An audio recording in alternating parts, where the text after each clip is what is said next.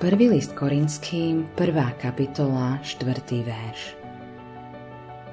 Neprestajne ďakujem Bohu za vás. Zbor v Korinte nebol nejakým vzorným zborom. Duchovné poznanie kresťanov bolo nedostatočné. Boli to len deti v Kristovi a neboli pripravení na tvrdý pokrm. Prevládalo u nich silné vzájomné napätie a hriech čakal na svoju chvíľu. Pavol nezakrýva vážnosť tejto situácie. Nazýva hriech pravým menom. Kto sa nerozíde s hriechom, nebude dedičom Božieho kráľovstva. Napriek tomu neprestajne ďakuje Bohu za korinských.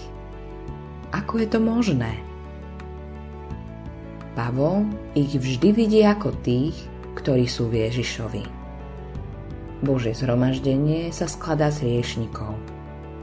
Človek môže poukázať na mnoho slabostí a hriechu a má pravdu.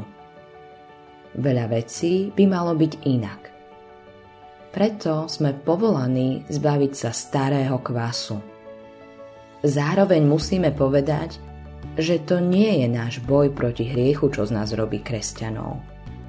Keby to tak bolo, Pavel by za korinských neďakoval a oni by zlyhali.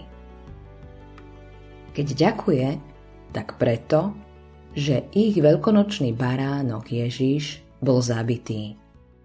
Je to on, kto očisťuje, posvecuje a zachraňuje.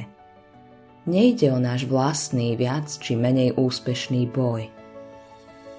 Máš dôvod ďakovať Bohu, ak veríš v Ježiša.